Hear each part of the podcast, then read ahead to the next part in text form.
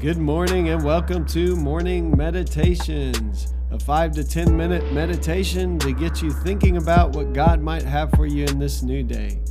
I'm your host, Pastor Nate Cook, so we hope you'll enjoy your meditation for this morning.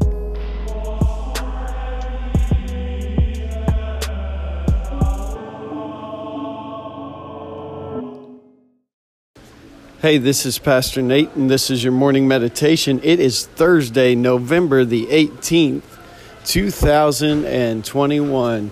So today we're going to be reading from Luke chapter 19, verses 41 through 44. As he came near and saw the city, he wept over it, saying, If you, even you, had only recognized on this day the things that make for peace, but now they are hidden from your eyes. Indeed, the days will come upon you when your enemies will set up ramparts around you and surround you and hem you in on every side. They will crush you to the ground, you and your children within you. They will not leave within you one stone upon another, because you did not recognize the time of your visitation from God. Man, this passage just immediately jumps out at me the first thing that jumps out at me is that Jesus here is weeping over the city of Jerusalem. That Jesus loves the people of Jerusalem, that Jesus loves people in general, but Jesus is weeping. And the reason why Jesus is weeping is the, because the people don't know what will bring them peace. Uh, the gospel is a gospel of peace, we're told. Jesus says, Blessed are the peacemakers uh, and so, we, as those who are followers of Jesus, need to understand that this life that Jesus is calling us to is a life of peace. And ultimately, that peace can only be found in God. We look in our world today and we look on Facebook and in the news, and there is no peace. There is division, there is hostility, there is frustration, and this is nothing new. Jesus is saying to us this morning that peace has been hard to come by throughout history. And Jesus here weeps over his city, the city of Zion, the city of God, Jerusalem, because they do not know what will bring them peace. And ultimately, what will bring them peace is finding that peace in the God who loves them. And so I just want to encourage you today.